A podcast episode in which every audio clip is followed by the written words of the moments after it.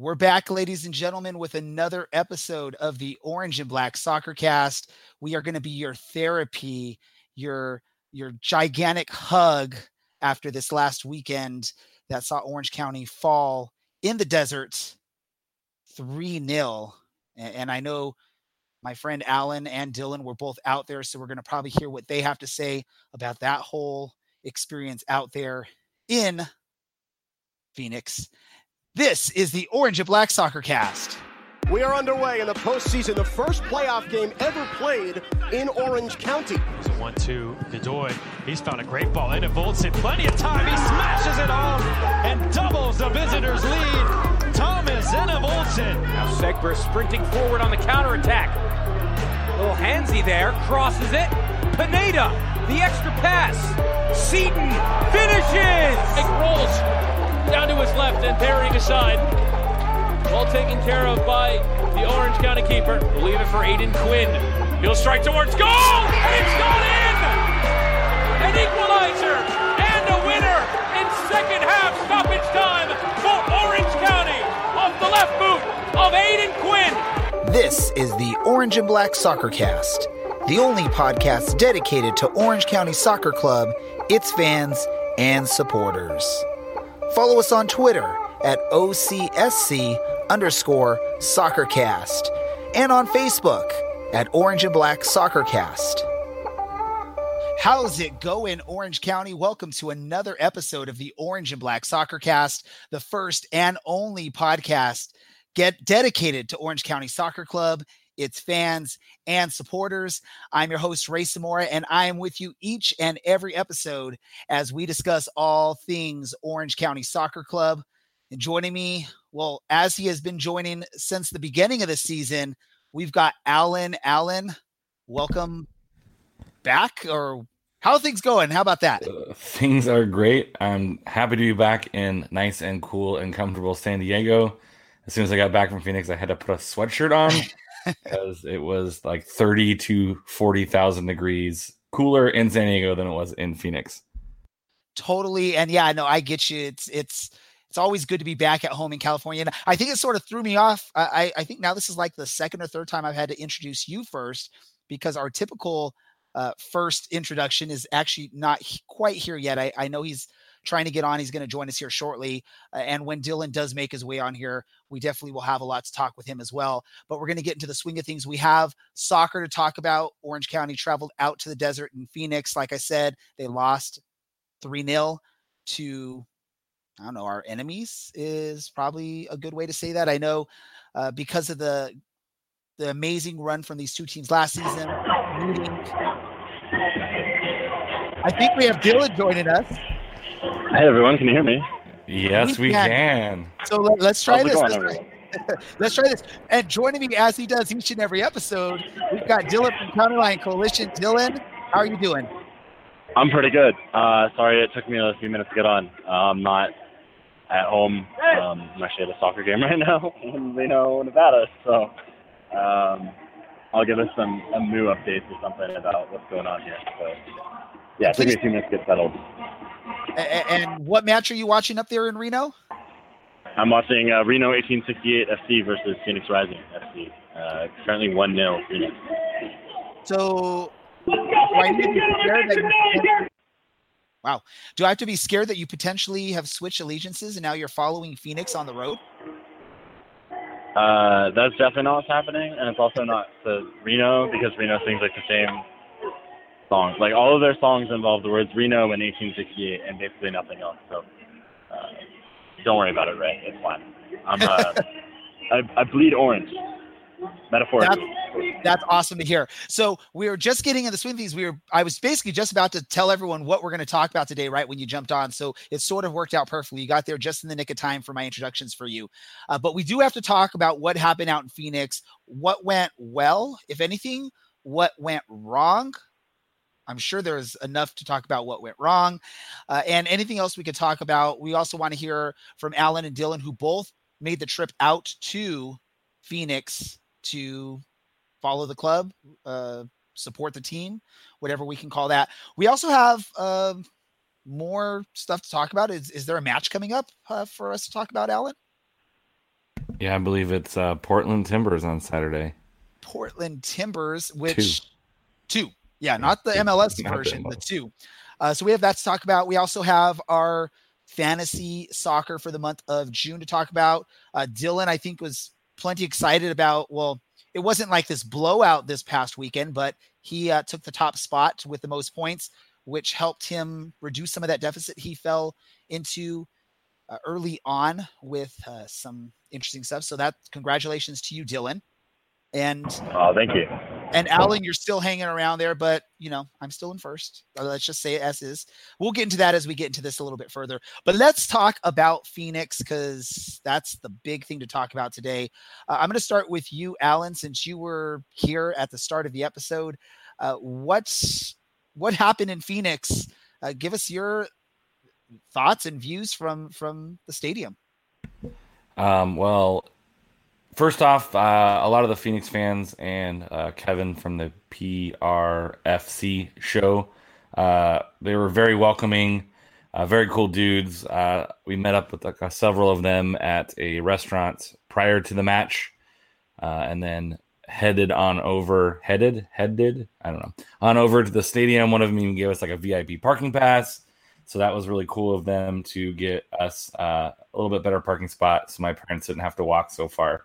Um, stadium itself was a little bit surprising.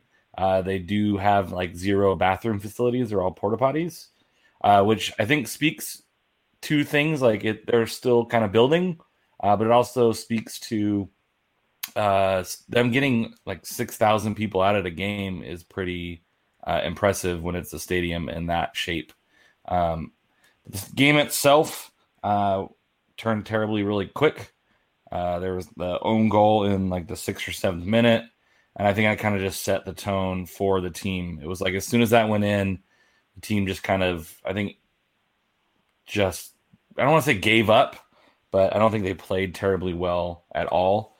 Um, I would put this on par with the early Tulsa match. Um, Phoenix didn't play terribly well either, uh, but when you only manage one shot uh, on target for an entire match, it's really hard to beat a team when they score three times.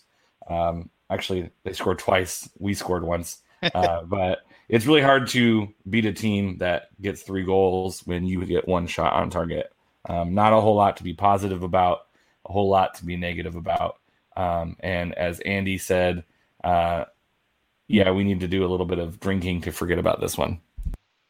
Definitely, definitely. Uh, and I'm going to go to you, Dylan, because I, I know following you on social media, again, you were also at that stadium. You mentioned at least, I mean, the two goals, at least two of those goals were Orange County's fault. We know that Kevin Alston owned goal early in the match, but there was a, a goal late in the match that uh, a couple players didn't play very well in the in the whole transition there. Uh, call out the names Walker Hume and Patrick McLain. Uh, Dylan, you were there. Uh, what did you see on that, and and why did that happen?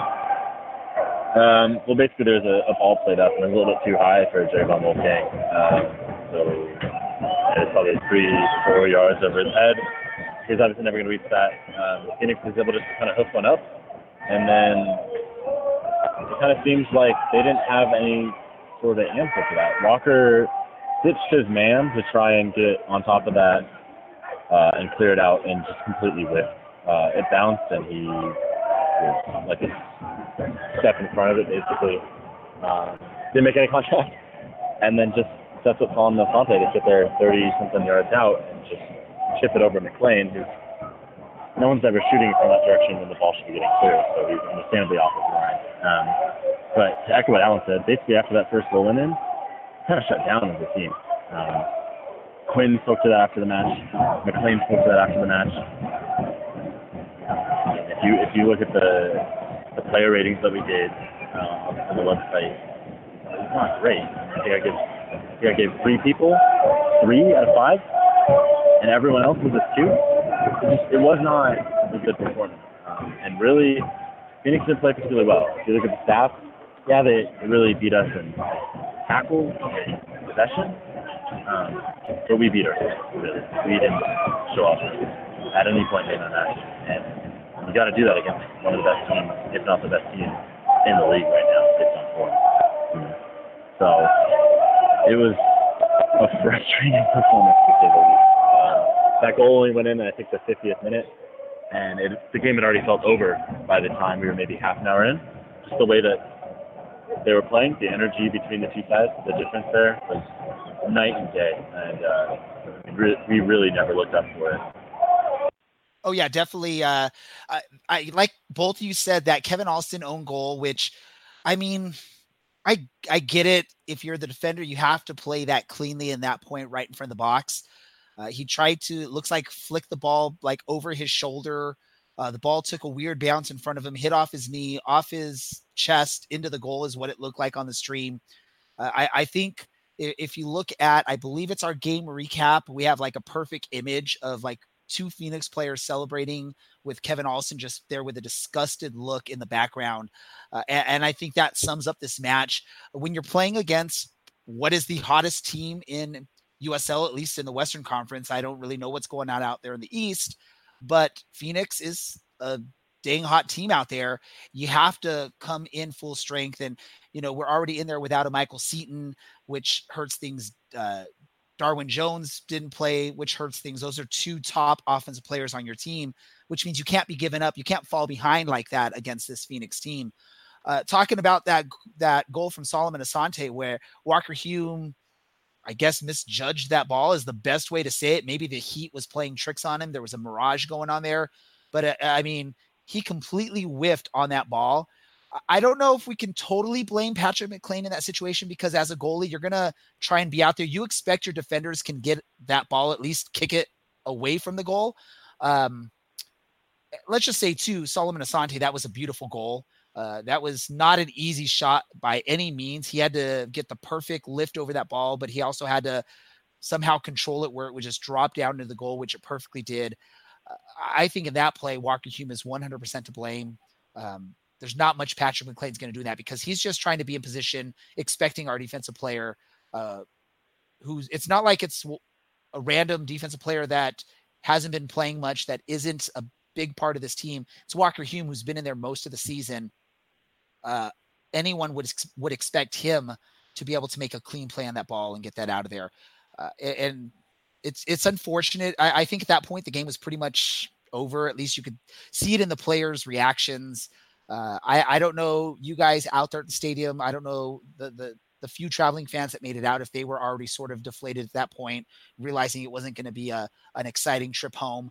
But yeah, it, it was a tough one. And I don't know, was it pretty hot out there, Alan? Uh, incredibly, like soul sucking hot. Like the weather, the heat was a dementor, and instead of sucking the soul from me. It was sucking my entire life force energy, and, and the moisture from me was so dry, like like it was gross. Um, uh, Hashimoto had kind of probably the best chance besides Vinicius in uh, the 58th minute. He had a pretty nice strike that went wide, and it was really like the only glimmer of hope in that second half uh, for Orange County. Uh, tons of free kicks and corner kicks from Phoenix. And every time that happens, I'm just like, all right, here comes number four. Here comes number four. Like that's just kind of how it felt. It didn't feel like they were kind of pushing up. Um, there were times where they just kind of, if there's a, uh, a clean tackle came in and they were on the ground, it, they took a while to get back up again. Um, really, like the positive things for me happened after the game with fan interaction between a couple players. Um, I got a chance to see that, which was really cool. Um, so that was like the the one positive thing that happened for me during the game was the fan interactions after the game with uh, players like McLain and Vinicius. And Dylan, did the uh, did the heat out there in Phoenix have any effect on you? And, and what do you think? How did that affect the players out there? Um, yeah, I mean, I had a bloody nose for most of that game, um, oh, but I didn't realize because it dried while it was happening. So I found out when I took a shower the next morning. Um, but yeah, it's just like if you're a Liam Trotter, um, or if you're a Harry Forrester, and now you're running around in 104 degree heat and the sun's gone down, it's just it's bad enough being from here. But the lack of humidity, I mean, you're sweating and there's nothing to replenish that. There's no little break from that. Leonardo looked exhausted at one point. Um, he was doubled over, hands on knees, just after like a sprint back just off a counter. Um, I don't think you could say that it didn't affect them in any way. I think it was really hard for them, and to cope with a team that that's that that is that fast and that kind of heat, it was. I mean, that might be why they looked so flat-footed and so slow the whole game. It, was men versus boys. We never, we truly never looked like we were into it. Um, and, the players took it hard. I talked to Aodhan Quinn right after the match, and I think we've talked about it a whole bunch of times, but he's always professional in his interviews. Um, he, I mean, he's been around the block a few times, so he knows what to say, um, and he knows how to say it well. And that one, he said what he felt, um, and he apologized for saying what he felt, but he wasn't wrong. Um, he was absolutely right that the team didn't show up with any energy, and then that never changed. Um, and, McLain said the same thing. They dug a hole, and they never looked like they were gonna uh, climb out of it. So it was one of those matches, and yeah, I got to agree with Alan. The best thing that I saw afterwards was, you know, Vinicius signing Patrick McLain's gloves for some kids on the side of the pitch, and uh, you know, talking to Vinicius just a little bit after the game and saying he looked dejected after that match. Um, I thought he was unlucky to not score against Lubin in that one-on-one. Um, he looked absolutely dejected. So I, I caught him before I got in the locker room, and I, you know, I told him like, keep your head up. Uh, you know, it's gonna come. But it's really it's on the players at this point to show up next week and make it different. Uh, they can't they can't play like that again this season if they want a chance of making the playoffs. And I and I truly mean that. We're not playing another really good side for a while. Not a team like Phoenix. And if we're to roll over against teams that are, you know, six, seventh in the table, then I don't think we really have a shot. Um, so this next week is to be all the, the mentality of, back to back. Well, and we we've been talking about it pretty much all season. Like, when is that point when it's no longer early in the season and now you have to start uh, producing results? Either, well, ultimately you want the full three points, but even getting one point, you know, even in this point. So we're now at the point of the season where you need to be getting points. I mean, on the road, you can accept maybe one point, especially against the hottest team in the USL in Phoenix. But yeah, this is the run, like you said, Dylan, where if Orange County is going to make a run to get into the playoffs and get a maybe even a good position in the playoffs, they need to kick it off against Portland here this upcoming Saturday and make a nice run of three or four matches where they're playing. Yeah, I mean, it really comes down to not beating themselves. I'll give Phoenix credit. That second goal that they had to make it nil two was amazing. I mean, that was great team play. That and obviously the other awesome. team goals were were not. I mean, they, we handed it to them. Um, and they just scored another really great team goal here. So now it's uh, 2 0 Phoenix. Moo. So no one Phoenix, uh, at least at this point. Um, and let's talk about like that heat, right? Because you guys were both out there. You both are saying it was extremely hot. Uh, you know, in in sports like maybe like basketball or even football, when you have like Denver or Salt Lake City, these these locations that are really high altitudes, and people always talk about there's an advantage for those players that that's where they play. They train in those those conditions and it shows on the field. So when you're playing against a Denver basketball team that just wants to run up and down the court, when you get to the fourth quarter, the traveling team is very tired, exhausted, and it shows. Uh, this is something where you look at Phoenix. They're used to training and practicing and playing in this kind of weather. So, of course, it's going to show when you get towards the end of the game.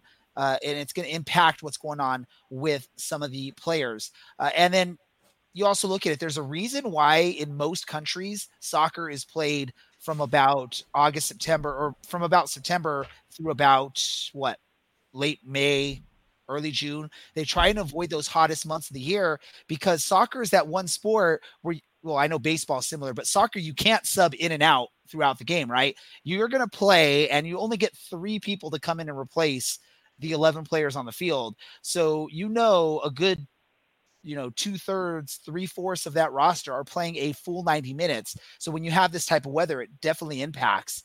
Uh, so that's a whole uh, you know that's a whole other thing to talk about with the soccer schedule out here in the us and canada and whatnot I mean, I think that would be a, a point if Orange County was playing them tough and they just kind of wilted toward the end and gave up a couple late goals.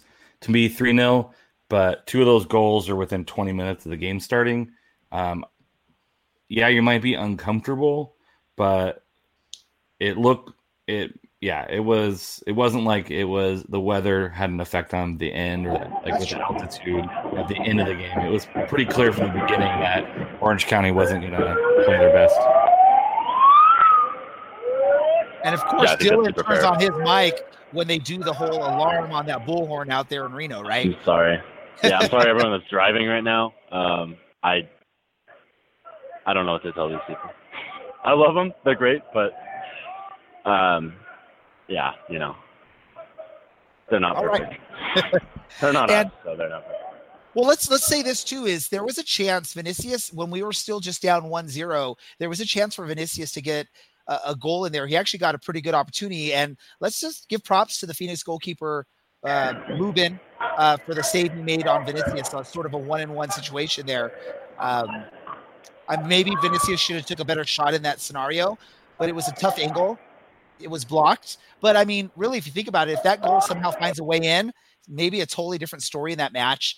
Uh, so all in all, Phoenix just had a really great match throughout the field. Uh, Orange County, like you guys have said, just sort of looked flat. They didn't look like uh, maybe they were ready for it, but then when that Kevin Alston own goal happened, it just sort of deflated whatever plan they had, and they're like, "Great, we're going to lose this match. Uh, let's just finish this and go home." Um, yeah. By the way, Dylan, talked about player ratings that he he wrote up. Uh, that's on our website if you want to go check out the thoughts.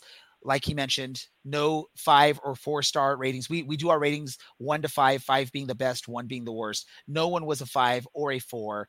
Pretty much all threes and twos. It's very the only reason we'll ever give a one star is maybe because some guy just like decided to score like five own goals against us uh, and like purposely lose the match for Orange County. But yeah, a lot of two star reviews there from from that. So it, it was just a tough match. Um, what can we say to potentially lift the spirits up of Orange County fans? Uh, I guess, like Dylan said, there's possibly a easier road ahead here for the next few matches. So let's look ahead to what we got going on here with Portland, I guess. Unless anyone else wants to say one last thought on Phoenix. I just think in general, we've heard the chorus of we just didn't start the game out with enough energy, especially on the road. Uh, that it's starting to become more of a habit than a thing we need to fix. Um, and so that is a little bit troublesome. I know that was the excuse against Los Dos uh, when there was that, um, when they started out slow and had to battle back uh, for uh, a draw. Um, so it just seems to me like when they're on the road, they always seem to start slow for some reason, um, and that's problematic. Um, I think they need to, when they do come out and play aggressive, like um, when they do play these games, they usually come out the next game uh, on the front foot. Uh, but instead of waiting for a bad game to have a good game, uh, we need to string a couple of good games together, and that starts with starting out the game hot. I mean, just look at just look at what Phoenix is doing in their five game win streak. Um, even tonight, they they scored in like the seventh minute. You just got to get out early and get in front because uh, when we play from the front, we're good. Uh, when we play from behind, it's always it's always a question mark if they can pull it off. Last thought, still in on the uh, Phoenix match. Um, I think Alan covered it really well. Uh, if, if, we're going to give a glimmer of hope for Orange County fans, we haven't won away this year, so we don't have to worry about that. Um, and, and Portland doesn't play particularly well away. So it's it's basically about regrouping and moving forward and getting Darwin Jones back into the lineup and um, getting someone to play with Aodhan Quinn so that he doesn't have to do all of it. Because he, I mean, if you look at the stats, um, had the ball the most for Orange County that game, the most passes. Um, he was trying to do as much as he could, but you know, the guy's getting double teamed like Aodhan Quinn is, you've got to help him uh, and that didn't happen at all. Perfect. Thank you, gentlemen, for sharing that. Uh, we're going to transition now and start talking about this upcoming match against Portland. But before we do so, I want to let everyone know that uh, the Orange Black Soccer Cast is brought to you thanks to the wonderful partners over at Roughneck Scarves and also Golden Gold Press. Uh, you'll find out more if you listen to the end of this podcast. Also, I want to let you all know if you're listening to the podcast episode of this, we do do live recordings of our podcast. So, what happens is we broadcast live on YouTube, on Periscope, on Facebook. You can actually watch us live as we record this or listen to us in the case of Dylan because he refuses to show his face on the camera. But we do this live. So that's why when you listen to our podcast, we don't have this like, if we mess up, we mess up. You hear it on our podcast, just like you'll hear if you're eh, if you're listening to us live. So uh, if you're ever available to listen to us, we record live 8:30s on Tuesday evenings here in California.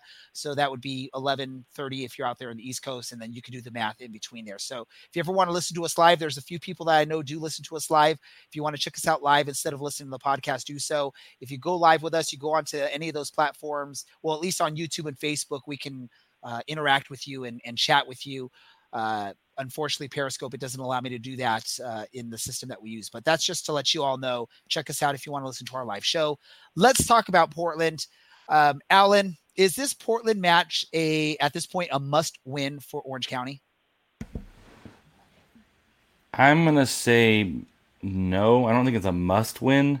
I think it's an important game uh, for them. Uh, it's in a tough row for Portland. Uh, they're coming off of a 2 2 draw against Fresno, and they have us, then Reno in a midweek, and then Phoenix on that Saturday. Um, so I think they're going to want to come in and get at least a draw out of the away game. Um, they are one of the better teams in the West. Uh, they're 3 1 and 3, both at home and away. Um, they haven't lost on the road. Let's look this up.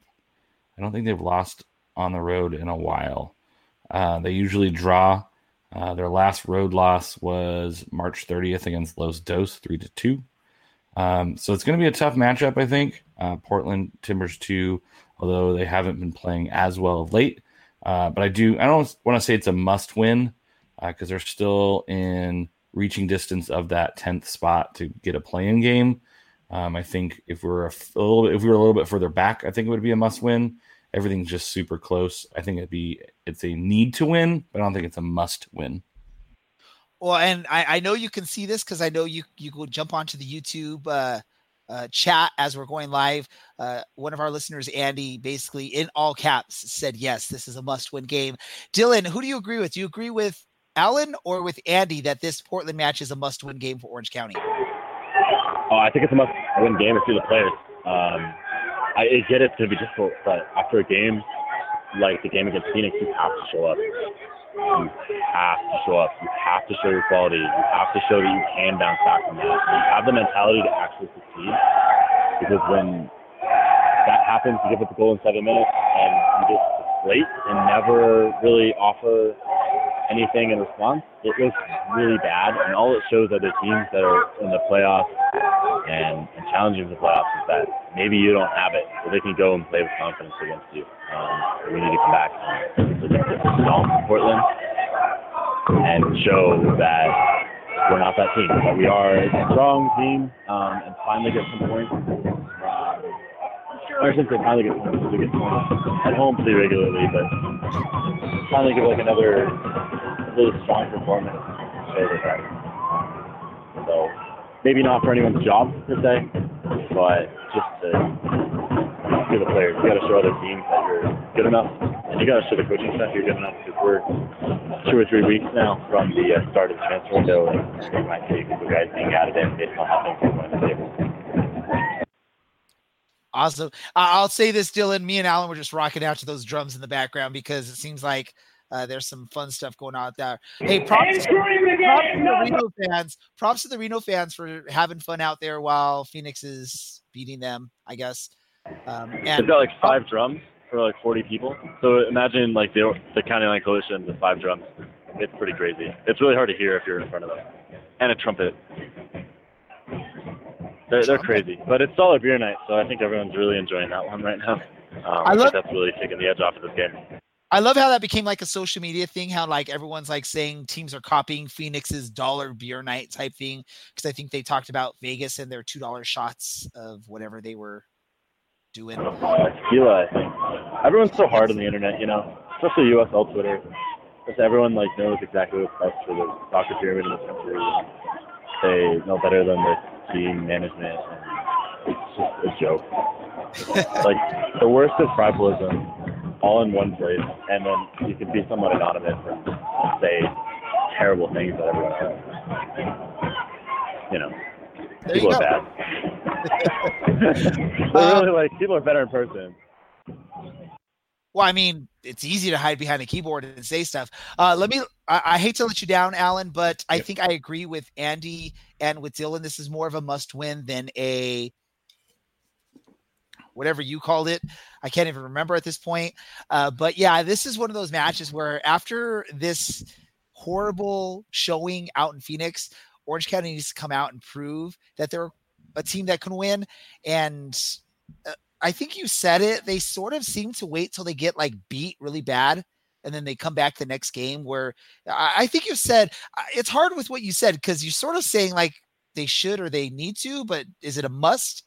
Um, yeah, it's it's one of those things where with what happened uh, in the game in Phoenix, you sort of have to come out and win in this, or it's just gonna become more of a disaster because it I I, it, I don't know because it's a two team maybe I don't know how that all works out, but um, you're coming home. there was no You have, you to be.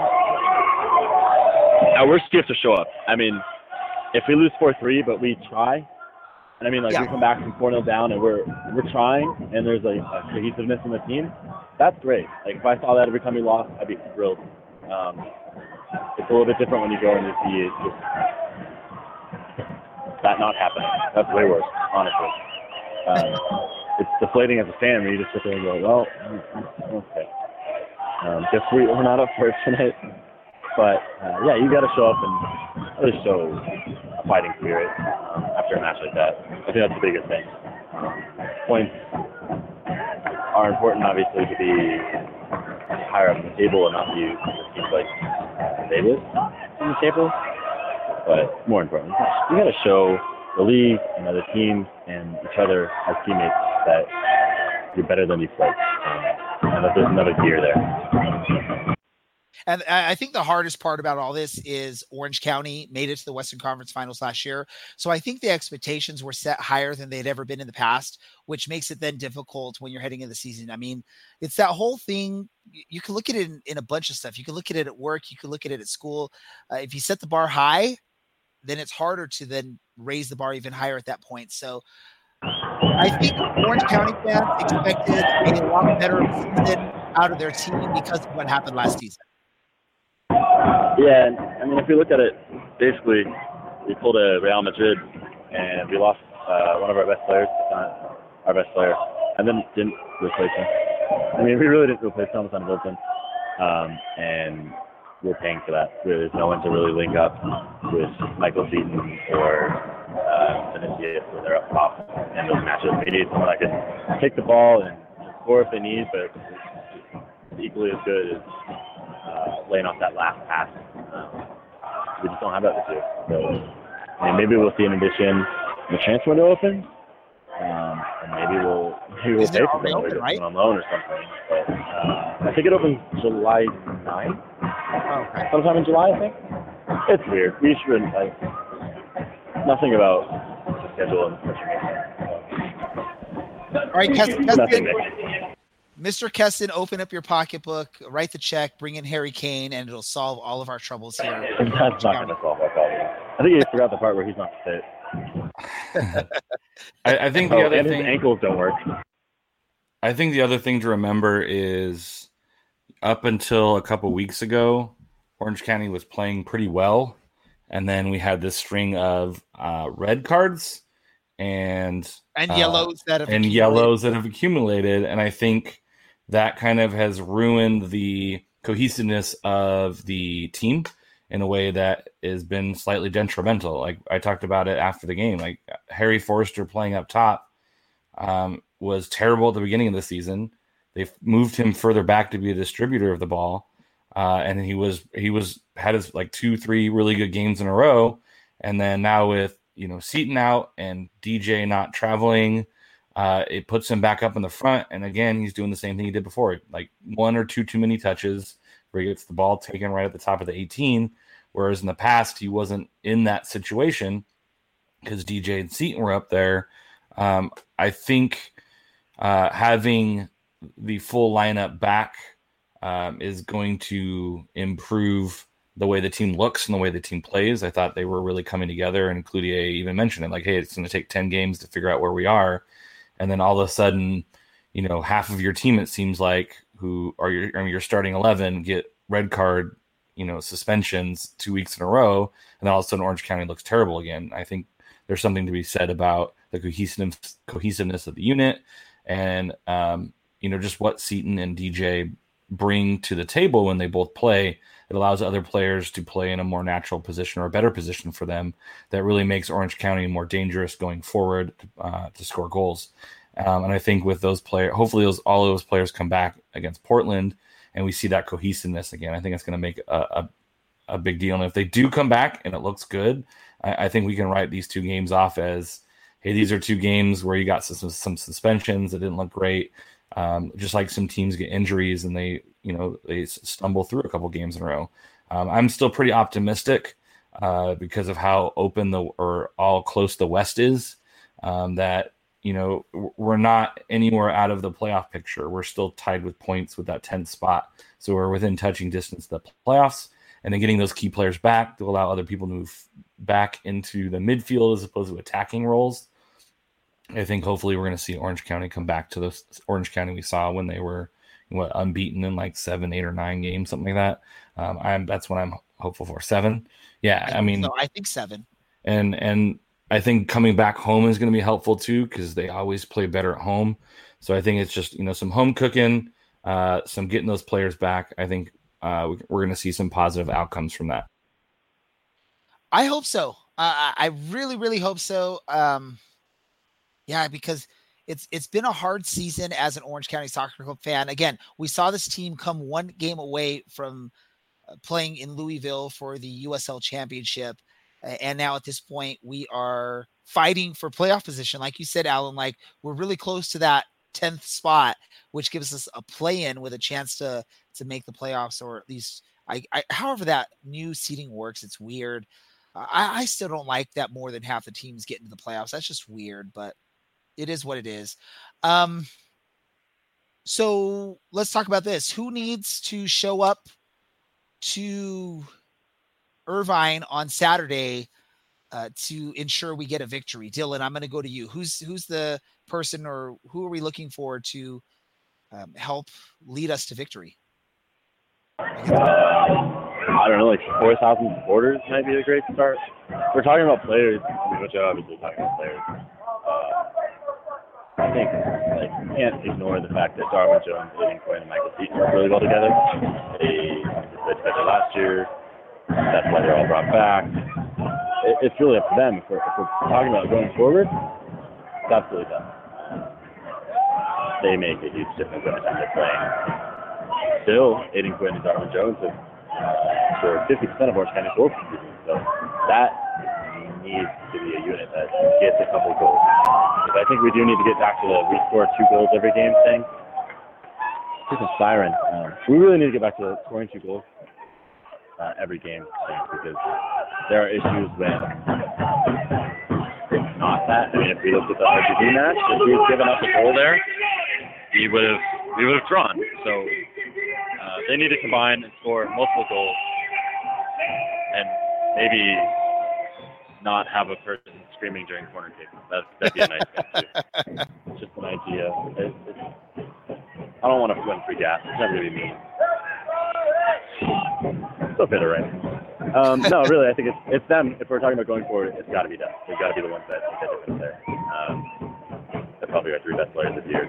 So it's time for uh, these to get those goals that we know been coming from them.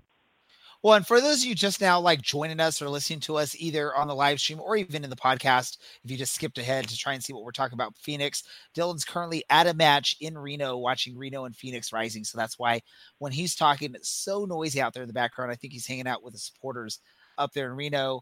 Maybe, I'm not even near the support. The worst thing is I'm like six sections away from the supporters. I'm a few hundred feet away, uh,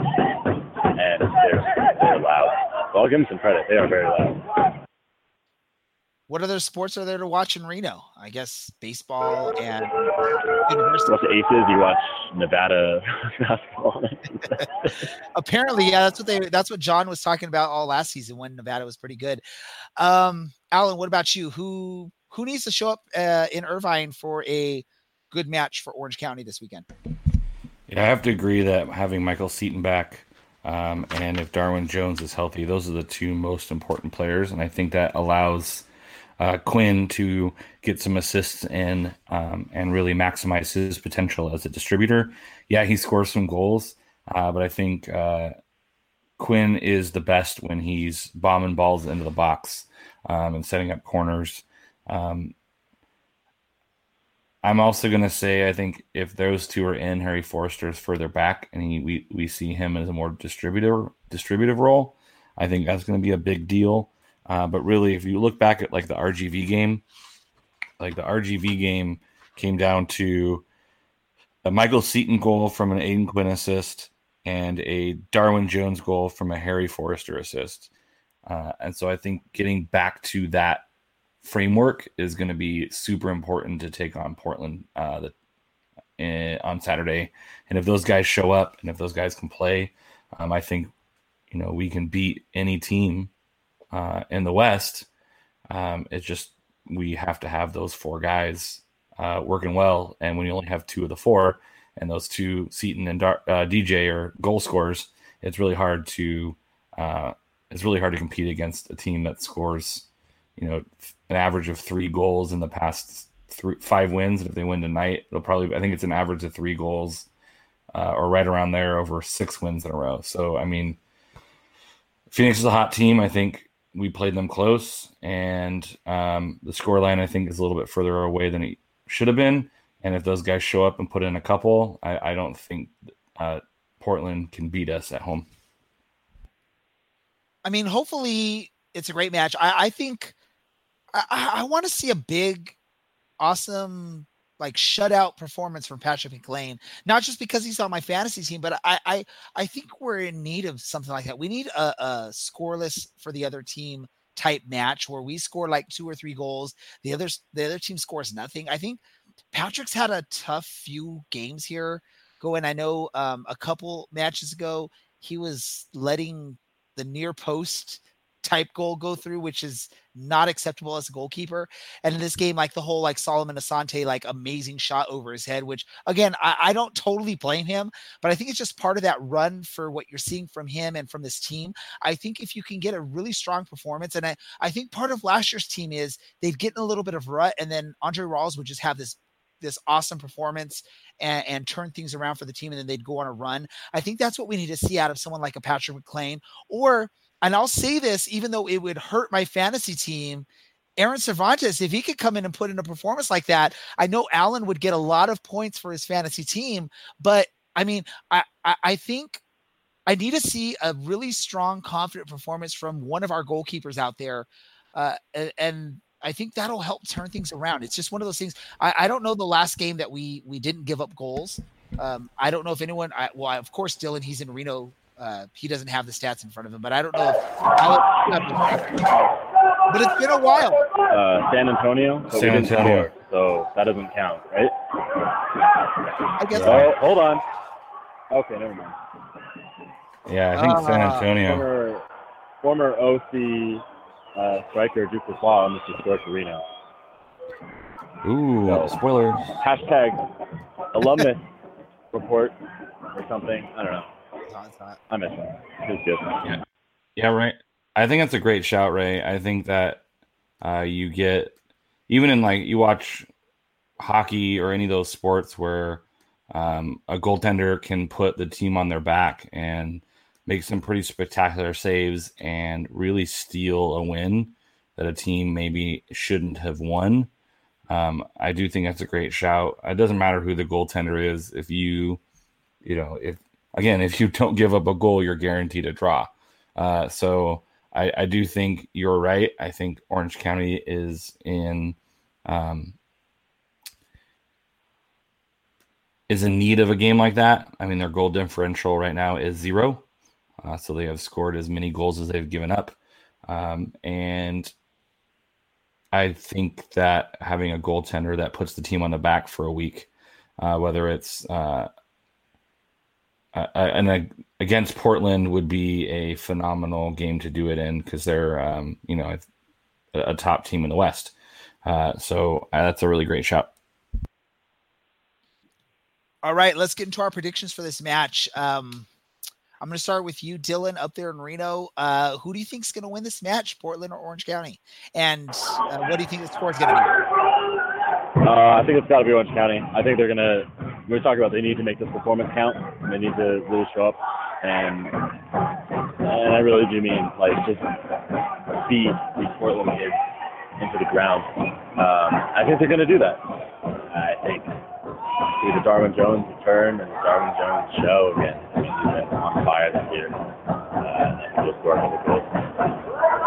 So three, uh, you know, here three one, Orange County. Three one. There we go. Three one. I almost did three two because I was wrong. Uh, Alan, what about you? Uh, prediction for the score and yeah, who's gonna win? Uh, I'm going to send some good juju about what we just talked about and say I think we get a 2 0 draw or a 2 0 win. Um, I, 2 0 draw. draw. Yeah, I feel like a 2 0 draw. Uh, 2 0 win. Uh, I think we get uh, a goal a little bit early to kind of settle things down. Uh, I think we defend as well as we uh, can. And um, the only thing that worries me is how Alston is doing. Uh, he's been kind of inconsistent and then got hurt at the end of the game. Um, but I think we have the team that can defend when they want to defend. Uh, and I, I see uh, maybe an early goal and then maybe snagging one late to kind of put it away. Uh, so I don't have to stand there nervously awaiting every corner kick to see if they pull even. So I'm going to hopefully a uh, 2 0 win. Perfect.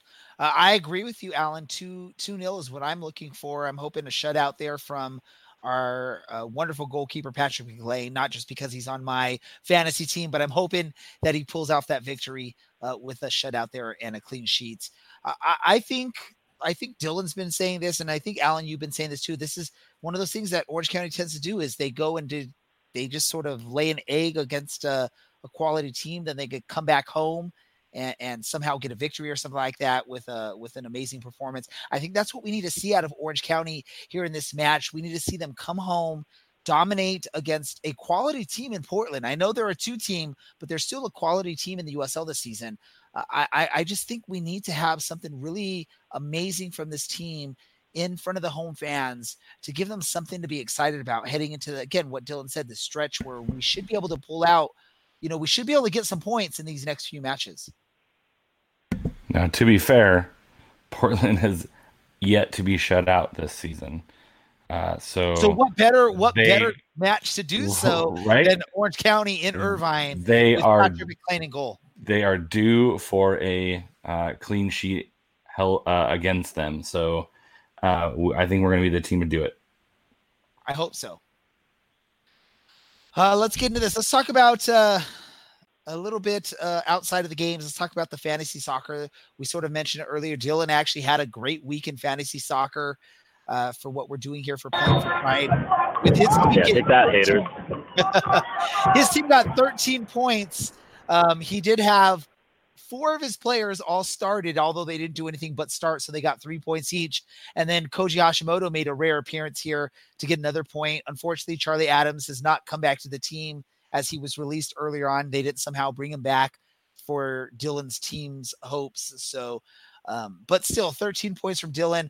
I was destroyed this week because of the Kevin Alston own goal, uh, minus four, five points in my score, which brought me down to nine. So if, if Kevin Alston would have just played and not given up that own goal, I would have won again this week. But because of that, Dylan gets the the high score. Allen is the low scorer this week. Um, yeah, with Michael Seaton sitting out because of I think it was yellow card accumulation, not red card, right? Yellow cards. That's correct.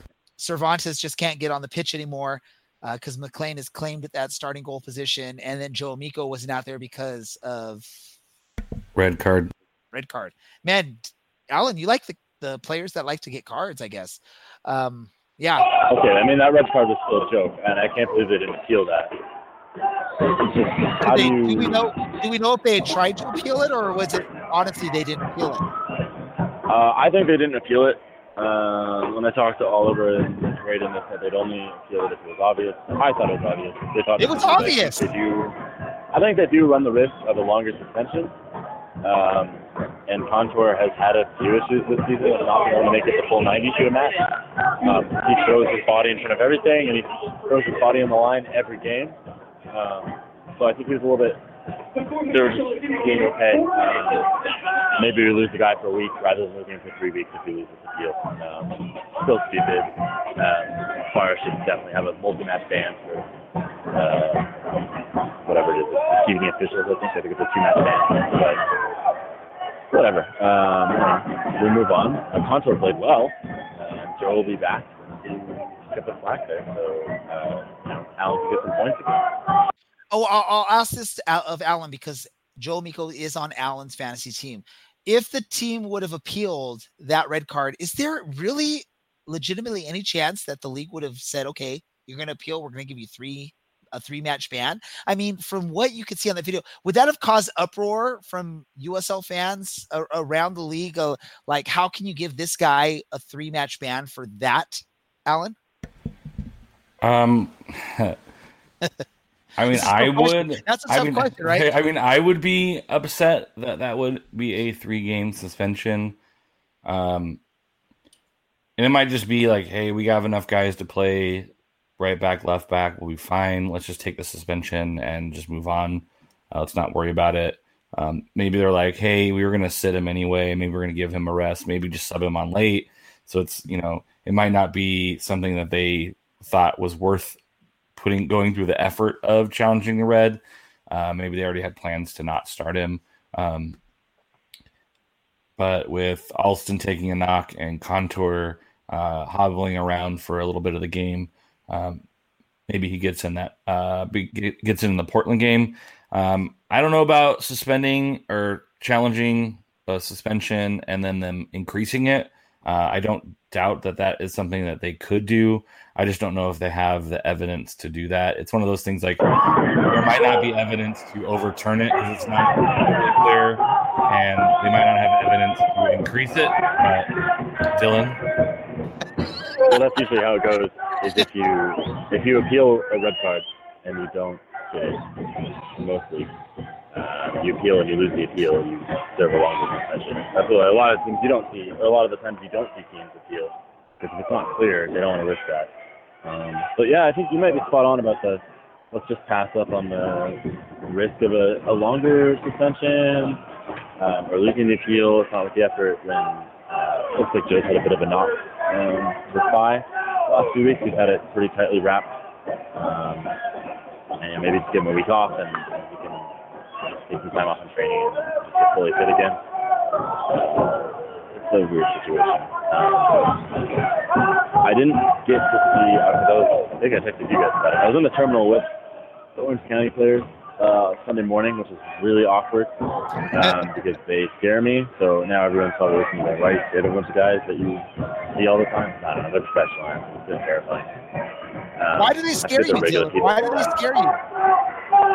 Just like intense and professional and really good at what they do, and that's that's not me. Um, but I guess Kevin Alston's okay, just like a, a bruise. So we should probably see him back. I think it looks pretty serious, he was down for a few minutes, but I guess he was doing all right. The people that I did see walking through the terminal all looked fit, so I think that was a little worry, and we should be clear for that. I mean, Dylan, everybody poops, so there should they really aren't that scary. I mean, they, they all wet the bed at some point. You should have been Dylan. Yeah, you should have been working on the inside scoop with that team at the airport as we're waiting for the flight. No, I was gonna leave them alone. They none of they still didn't look happy. Let me put they're pretty clear. Um, Well, they had to Ian be in Potter Phoenix. and, and Harry Forrester looked the happiest, and that's probably because they were just like hanging out. and They seemed to get along pretty well, and they're fine. Uh, yeah, they weren't they weren't happy. And Phoenix just scored. It's now three 0 in extra time, so it's it's over. Fifth, fifth game in a row, sixth Ooh. game in a row, they scored at least three. Move. Yeah, they're they are undefeated on Dollar Beer Night in any city. I already know Sam Dorr's gonna tweet it, so I'm just gonna beat him to it. There you go. So, ladies and gentlemen, and like, on "Come man, social I media, on social media, if Sam Dorr tweets out something about Dollar Beer Night, let him know Dylan from the Orange and Black Soccer Cast had that quote first before he did. Please don't do that. Actually, he's so nice. He's a wonderful person. Uh, Sam Dorr 10 seconds ago. Hashtag and still.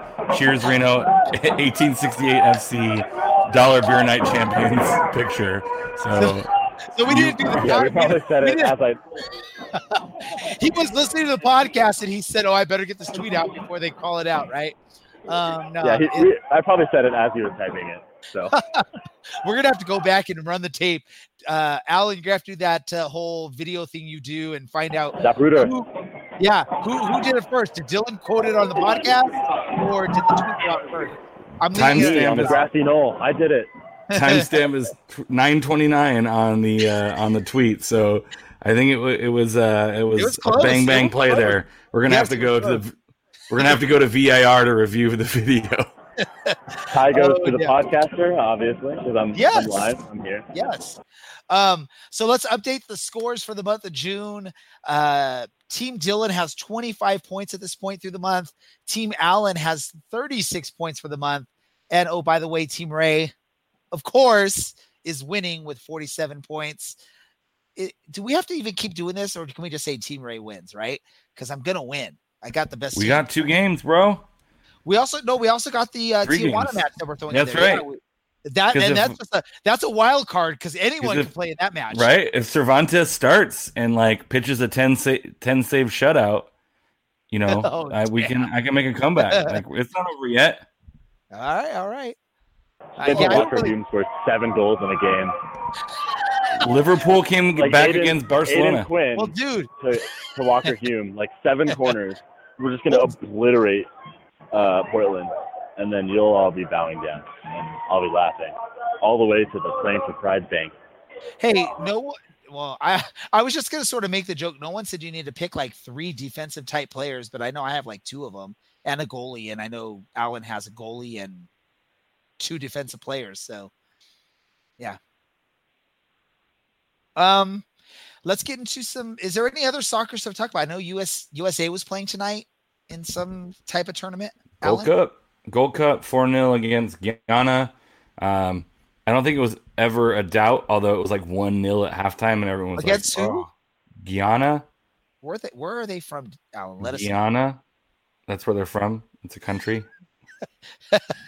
What part of the map? Let us know. What continent? Uh, What I continent believe continent. Well, it's Gold Cup, so I believe it's in the Caribbean, um, like French Guiana. Uh, people were surprised it was one 0 at halftime, uh, but they kind of poured it on at the end to get to four 0 um, They have Panama and Trinidad and Tobago in their group, uh, which for any of you USA men's national team fans out there, um, the last time I went and watched a men's national team game that had any significance was against Trinidad Tobago with the American Outlaws at O'Brien's Pub in San Diego with the coach of the Las Vegas Lights, Eric Wynalda.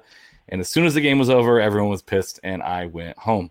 Uh, so I know there's some there's some talk about retribution there. Um, it's basically win win the thing or uh, or be disappointed. I know it's the same for Mexico. Uh, everyone's kind of hoping for a Mexico U.S. final, um, but knowing the men's national team, they'll figure out a way to lose to some random country that no one's ever heard of or can't find on a map. Uh, but that's what's going on in the Gold Cup. All Oh, right. Brazil in the other one is Copa America, and Brazil uh, drew Venezuela today. I think it was nil nil. They got a couple goals called back. Um, yeah, I don't read, Andy. I'm a music teacher. I read notes, not words. Um, but I know Brazil frustrating nil nil draw against a team that should have won. Um, so, um, yeah, so Copa America is going on, Gold Cup's going on, um, and the U.S. Open Cup as well. And I love, you know, on the YouTube stream, Andy just types in Ray. Uh, what about Ray? Um, Dylan, is there any soccer news that you want to share? I know probably a final score up there in Reno, and you got a bunch of disappointed Reno Renoites up there. Uh, yeah, it's 3 0 up here. Um, full time about 34 minutes ago. Um, everyone in the Battleborn singing right now. I mean, they're so it's, it's all beer night. Come on. I mean, if you really think about it, they're probably not that sad because they're all pretty drunk. How many how, how, many dollar beers did you get to enjoy tonight, Dylan? I only had two because I had to come on the podcast, and I was too lazy to get in the line. It was like probably 50, 60 people long by the time that I wanted to get another beer. All right, I'll just go drink somewhere else, or maybe not drink at all. Who knows? Um, just go across the street, drink whatever that bar is right across the street. Hello, fella. Yeah, that was a, I went there a couple nights ago and had a couple beers. It's been a, good time. Um, but no other soccer news other than if you're watching the men play, why do you hate yourself? Um, just watch the women's World Cup. It's way more interesting. They actually don't suck like the men do. You know, the, you must hate yourself if you're watching the U.S. men's play. That's all I'm gonna say. you're more of a glutton for punishment than me. If you so. want to watch a winning team, watch the women. If you want to be, I guess, like you want to watch something interesting, don't watch the men. They're just they're garbage, honestly. Yeah, the next women's game is June 20th at noon Pacific Standard Time against Sweden, which is a big match to see who wins their group. Uh, but also, I think is a rematch of an Olympic game where Sweden defeated the United States, I believe. Uh, so that should be a really fun uh, game to see who can dominate the group in, I think, they're Group F. Yeah, Group F. Um, all matches on Fox and Telemundo. So if either of you want to sponsor the podcast, um, Fox and Telemundo. By all means, yeah. Um, let's do this and let's get to our random thoughts to end this episode. And I'm going to start with Dylan in the noisy Reno 1868 FC Stadium, whatever it's called. Uh, Greater Nevada Field. There you go, Greater Nevada Field. Dylan, what's your random thought for this episode? Um, if I'm honest, I haven't read anything this weekend. I haven't been a few days. Um, my random thought: sleeping in an airport totally sucks. Um, a flight out from Phoenix is like 6:50 in the morning. Um, and I, didn't, I don't think I left the stadium and got back to the light rail station until 11:30. So uh, I just spent four hours sleeping on a chair. Uh, Sky Harbor International. It's terrible. So I'm really looking forward to getting home. Um, not having to spend money traveling, and do a good performance weekend. So I encourage everyone to come out and get a pretty good showing. Um, you know, bring your kids and have them touch a truck for the game. Uh, I think that's what it's called. I don't know. I'm just like a club shill that's playing. Come say hi if you're at the game. We really need people to get behind the team right now for a big performance. I gotta ask Dylan, uh, was was John at the stadium tonight? Could you you can't go find him, get him on the phone, and say hi to us? He was. Um, I can I can try and yell at him from here and see if he, I said hi to him camera? a few ago. He's about yeah he's about to go to work in about an hour and a half. Um, because he's working the night shift. But yeah, he's coming over here. All right, I'm gonna talk so to I'm Alan. Toss, I'm gonna toss my headphones down to him, and he's gonna hop on the podcast. All right, yeah, get him. I'm gonna talk to Alan really quick. Alan, your random thought for this episode. Uh, I have two random thoughts. Uh, one is uh, Temecula FC Quails is an NPSL team. Uh, they've been really they have to sell 1,500 tickets for their last game, or they fold for next season. Uh, so there's been a lot of noise on social media about that. Uh, you can check out my social media and scroll through some stuff. I'll probably find one to retweet right after the show's over. so it's kind of toward the top. If you can spare 10 bucks for a ticket or two, 20 bucks for two tickets uh, and help out a local soccer club that's trying to make it through uh, to next year. Uh, the other random thought I have is uh, there is tons of rumors heating up in San Diego um, about an announcement happening tomorrow. Uh, the American Outlaws sent out a, a post uh, that kind of starts at it says, um, you know, we lost the MLS bid because we didn't get the stadium passed. Uh, but it starts. It finishes with uh, then keep your eyes and ears open tomorrow. Land is coming. Uh, and Landon Donovan also tweeted out that was a big week for soccer. Uh, he's been uh, he lives in San Diego and has been trying to get professional soccer uh, higher than Division three or um, NPSL to San Diego. Uh, so I'm pretty excited for what that might be tomorrow. Uh, so hopefully that's good news. Uh, the scuttlebutt right now is probably leaning more toward trying to get a USL team than an MLS team these days. Uh, so those are kind of my random thoughts. Both um, hopeful for Temecula FC to sell some tickets and remain a team next year, but also uh, some big news for soccer in San Diego, uh, and hopefully a another team that is Soccer a in San Diego. yeah drive away from They can out- from Orange County. They can't hear me. They can't. Who is We that? can Who hear is you. that? Who is that? Who is that? It's John.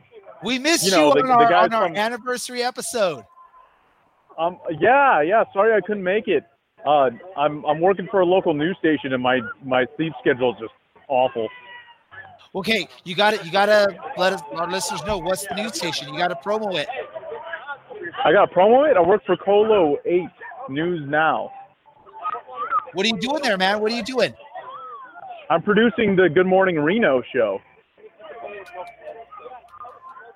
Look at that. He got to start right here on the Orange and Black Soccer Cast, and now he's working for a local station. Yeah, Uh, totally. We're we're at uh, Dylan and I are, are at Greater Nevada Fields right now. We just got uh, a smackdown from uh, Phoenix, What are we? Three to zero loss. Um, we're, just so you know, John, we're in the middle of our random thought. Do you have a random thought you could share? I know this is off the top of your head right now. Is there something you want to share with our listeners? Well, yeah, uh, not so random thought is I'm I'm really bummed that we lost. Uh, you guys are catching me like fresh from this loss. Uh, a, a random thought, random thought, random thought. Um, I I don't know. See, now I'm trying to think of a random thought.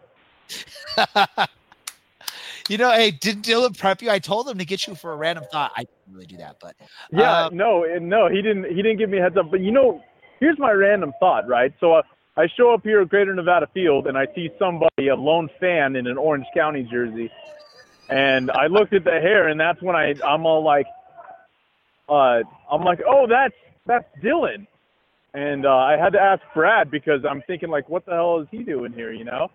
But uh, yeah, that's my random thought is the fact that Dylan is here for some reason. he's out there to to enjoy soccer, help support one of our our friends out there. Uh, I I think at least Dylan myself. I think Andy, you, you can join in this, or sorry, Andy, Alan, you can join in this. I'm reading Andy's uh, comments as I'm talking, so Alan could join this. Uh, your your podcast, your team, you guys have been awesome with us. So I. I I, I'm sure Dylan's out there to help support you guys, and uh, I wish you guys could have beat Phoenix for us, but unfortunately, they did the same thing to you guys as they did to us. So uh, I, I They- asked uh, you to get you because I wanted to say hi to you. Uh, we missed you on the last episode because you were a big part of our very first episode. So you know, even though we're one episode behind our anniversary episode, I still wanted to get you on here and let you say hi to our listeners and all that fun stuff. Uh, this is a pretty darn good way of doing it, having uh, Dylan stalk me and hunt me down. Well, uh, we don't want to take up too much time because I know you want to do what you got to do to to talk to players and do everything, and you got to get over to start prepping for your morning show up there in Reno. So uh, uh, again, John, thank you for uh, taking a few months to talk to us. hey, thanks, guys. Appreciate you. Thanks, John. Um, a- and I was reading here, Andy had an update on the Temecula FC for you, Alan. Uh, they've sold 440 tickets. They still need a lot more to go. So I'm gonna do this. I'm gonna just ask anyone that listens to our podcast, even if you're not from the area, purchase a ticket. Help support a local soccer team that just wants to allow local soccer players to be able to play uh, in their local area. Again, even if you don't want, even if you're not going to be able to make it to the match, like Alan said, drop 10 bucks, buy a ticket. Um, it's it's Yeah. all part of this whole support local soccer that we love so much. If you hit the team up on Twitter uh, and let them know uh, that you bought a ticket and can't use it, uh, we'll try to find somebody who can use it, uh, donating it to maybe some local soccer. Um, there are quite a few uh, club teams in the area, uh, so I'm sure they'll reach out to them and give the, the tickets to some local fans who need it. Um, that's the area I teach in, uh, so I'm I'm really hopeful that uh, they can keep playing. Um, I know I bought four tickets. Um, there's some people trying to. buy tickets for buy tickets and buy like hundred tickets, people, and just donate them to Alan. He'll find someone to to some of his students will go out to the match or friends or or or whatever, right?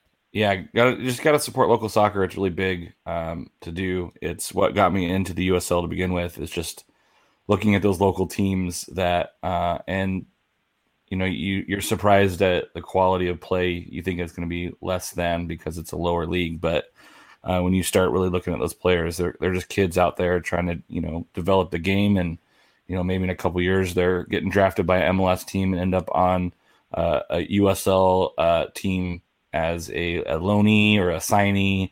Um, so uh, let's get Temecula FC uh, some love and hopefully save that team.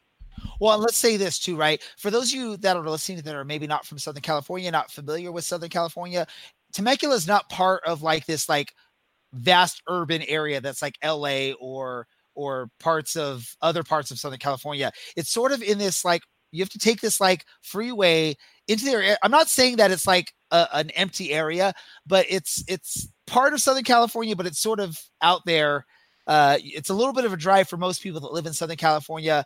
Uh, it's sort of like that in between LA, Orange County, San Diego, uh, whatever you want to call it. So you you might think, hey, Southern California, they can buy a couple thousand tickets easily. It, it's one of those teams that's sort of off the hidden path here in Southern California. And by the way, Southern California just has so much soccer going on, which makes it hard for some of these other uh, some of these teams in the area. So as much you can do to help support a local soccer team, especially since Alan teaches in the area, uh, he you know his heart's into this probably much more than uh, Dylan, myself, or most of our listeners because he actually works and and breathes in that area of of Southern California, right? He breathes that air, that same air that those players do. Um, my random thought for this episode: uh, I worked Friday, Saturday, Sunday, Monday. I worked commencement at UC Irvine, UCI. Congratulations to all the 2019 graduates at UCI. I worked my butt off for like eight or nine hours uh, a day each of those days, trying to make sure they got all lined up. Uh, their tassels were on the right side. Uh, all this awesome stuff. I'm still sore from it as I'm sitting here talking to you.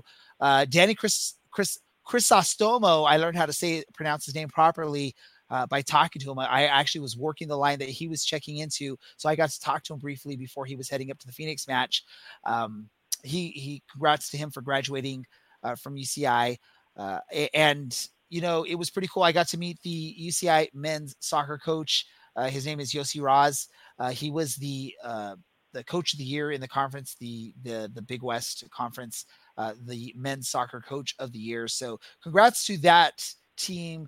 Eh, Daniel Crisostomo for for graduating UCI uh, and all the other graduates that graduated. It was an awesome experience for me working it. I will be doing it for years to come. Um, I, I loved it. It was awesome. It was great.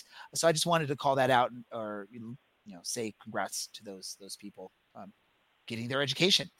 Um, it's time to end this. We've been going a little bit. Dylan's still sitting there just listening to what we got to say up there in Reno, uh, but we do got to end things here because people got things to do, uh, or they need to go get some sleep for the next day.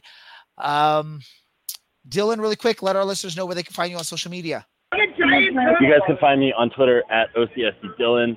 Uh, or you can find me on Reddit at OCSC underscore Dylan. You can find the podcast on Reddit at OCSC underscore podcast, but no one's ever going to reply. They just exist uh, as an aggregator for all the posts on the website. So tweet at me, whatever, or don't. You know, so funny. I'll survive regardless. uh, Alan, what about you? You can find me at a Underwood 48 on the Twitter machines. Uh, you can read my writing on the Orange and Black Soccer Cast website, including uh, one of our new uh, sections, the uh, fan spotlight, which will be coming out shortly. I want to plug that, so keep your eye, keep an eye out, and uh, we're going to be doing those. Um, we're going to start doing those this summer, and uh, hopefully you enjoy getting to learn about your fellow uh, County Line Coalition uh, members and fans, uh, starting with uh, Blaine Jinks. Perfect. Yeah. And you can find me uh, on Twitter at DJ Raysamora, DJ R A Y S A M O R A. You can also follow our podcast Twitter account at OCSC underscore soccercast. And um, on Facebook, Orange and Black Soccer Cast. Go to our website, ocscpodcast.com to read all of our articles, listen to any of our podcast episodes. Like Alan said, we will be uh, debuting. Today, we debuted our player ratings, uh, which will hopefully be coming out every Tuesday. Uh, Alan worked on our very first fan profile, which will be coming out tomorrow. Um, or if you're listening to this podcast on Wednesday, it's coming out today, uh, which will be featuring uh, County Line Coalition leader I guess we could call him that. Uh, Blaine Jenks, uh, he'll be on that, and, and, plus any other stuff we write uh, covering this team. Um, yeah, for all of our listeners that have been listening since day one, someone like Andy uh, or any uh, anyone else that's been listening to us since the beginning, thanks for doing so and continuing to do so. We will keep doing this as long as we have listeners wanting to listen to what we have to say about this team. So thanks for that. For any new listeners that are joining us for maybe the first time or the second time, feel free to head to our website. You can find any of our past episodes to hear what we have to say about this wonderful team and uh, about the game of soccer and and the USL. Um, yeah, so I want to say for Alan, for Dylan, and hey, for John for joining us sort of last minute there without any uh, preparation to join us. This is the Orange and Black Soccer Cast. I'm Ray, and we are out.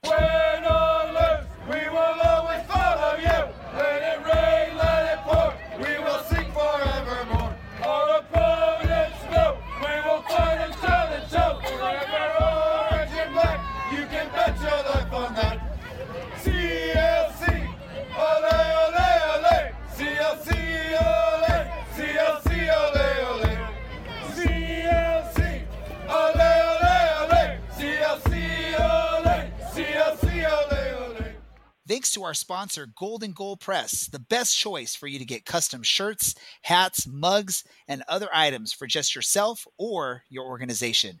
Check out their amazing products at a fraction of the price of other places at goldengoalpress.com. Also, thanks to Roughneck Scarves, official scarf supplier to the MLS, USL, and US Soccer. Get custom scarves for your group or team at roughneckscarves.com.